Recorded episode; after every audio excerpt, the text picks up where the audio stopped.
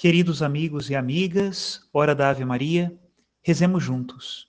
Em nome do Pai e do Filho e do Espírito Santo. Amém. O anjo do Senhor anunciou a Maria e ela concebeu do Espírito Santo. Ave Maria, cheia de graça, o Senhor é convosco. Bendita sois vós entre as mulheres, bendito é o fruto do vosso ventre, Jesus. Santa Maria, Mãe de Deus, rogai por nós, pecadores, agora e na hora de nossa morte. Amém. Eis aqui a escrava do Senhor. Faça-se em mim segundo a vossa palavra. Ave Maria, cheia de graça, o Senhor é convosco. Bendita sois vós entre as mulheres, e bendito é o fruto do vosso ventre, Jesus. Santa Maria, Mãe de Deus, rogai por nós, pecadores, agora e na hora de nossa morte. Amém. E o Verbo de Deus se fez carne e habitou entre nós Ave Maria, cheia de graça, o Senhor é convosco. Bendita sois vós entre as mulheres, e bendito é o fruto do vosso ventre, Jesus.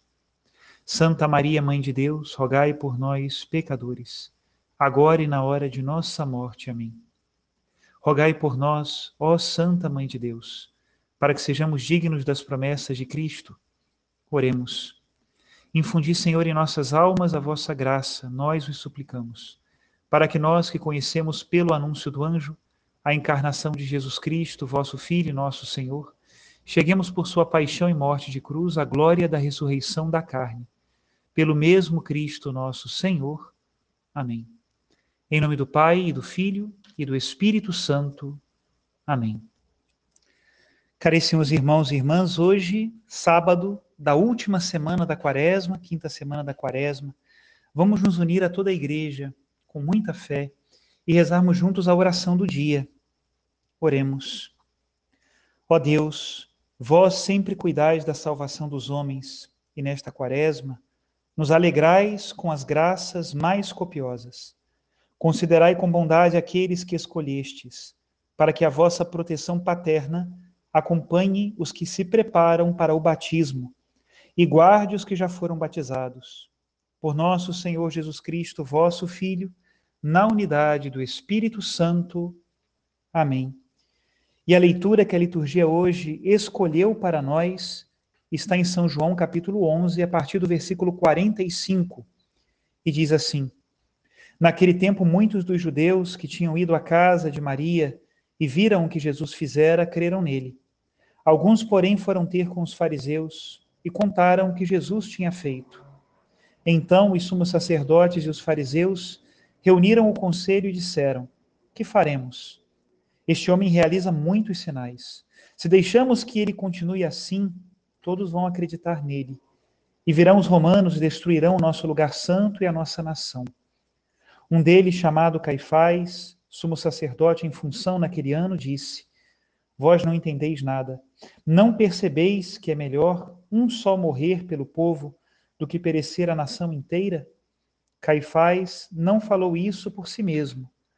Sendo sumo sacerdote em função naquele ano, profetizou que Jesus iria morrer pela nação.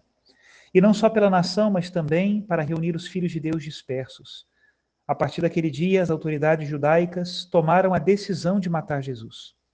Por isso, Jesus não andava mais em público no meio dos judeus, retirou-se para uma região perto do deserto, para a cidade chamada Efraim, Ali permaneceu com os seus discípulos. A Páscoa dos judeus estava próxima. Muita gente do campo tinha subido a Jerusalém para se purificar antes da Páscoa. Procuravam Jesus e, ao reunirem-se no templo, comentavam entre si: Que vos parece? Será que ele não vem para a festa? Palavra da salvação. Glória a vós, Senhor. A posição firme de Jesus e as suas palavras contundentes sobre a sua divindade provocaram uma reação direta dos fariseus e dos mestres da lei, dos sacerdotes do templo, de todos os judeus, como diz o apóstolo São João. E é interessante nós pensarmos por que dessa reação tão violenta. De fato, algum tempo depois, os judeus se revoltaram contra o Império Romano encontraram um Messias que era um Messias político. E esse foi o motivo pelo qual, no ano 70, Jerusalém foi destruída. Exatamente como os judeus aqui no Evangelho percebem que poderia acontecer por causa de Jesus. No entanto, quando apareceu o Messias político, eles não prenderam esse Messias e não o crucificaram.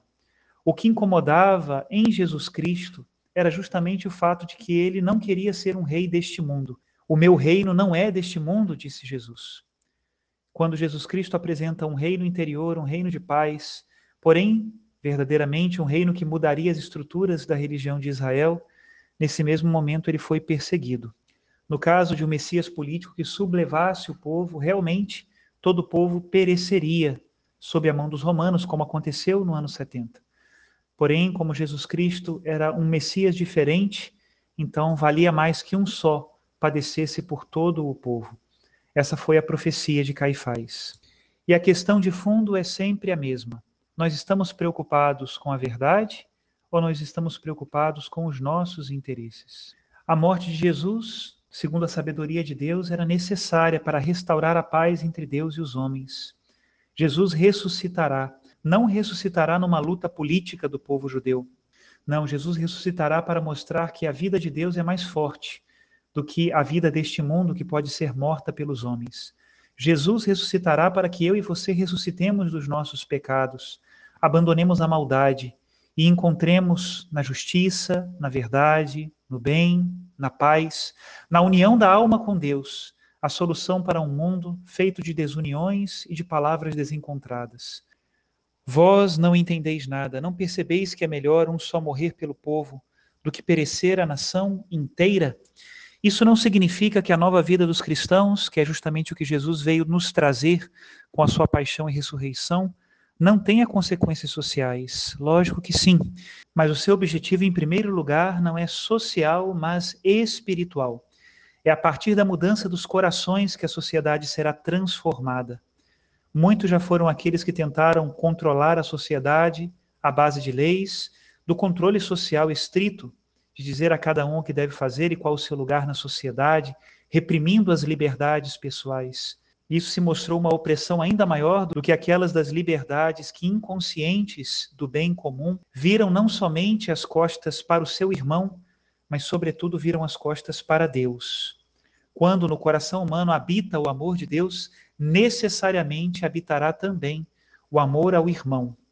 E essa é a base da justiça social, que quer um bem comum, onde todos tenham a capacidade de desenvolver-se e de chegar à plenitude sonhada por Deus para cada ser humano neste mundo. Somos irmãos. A fraternidade universal, quando não entra nesse profundo da alma humana, é somente uma bonita bandeira. Mas nas decisões pessoais e nas ações pessoais, as pessoas continuarão tomando iniciativas e decisões egoístas. Que o Espírito Santo habite nos corações, que sejamos verdadeiro templo do Espírito e, sem dúvida, conseguiremos uma sociedade onde habita a justiça e a paz, prefiguração daqueles novos céus e nova terra onde habitará a justiça.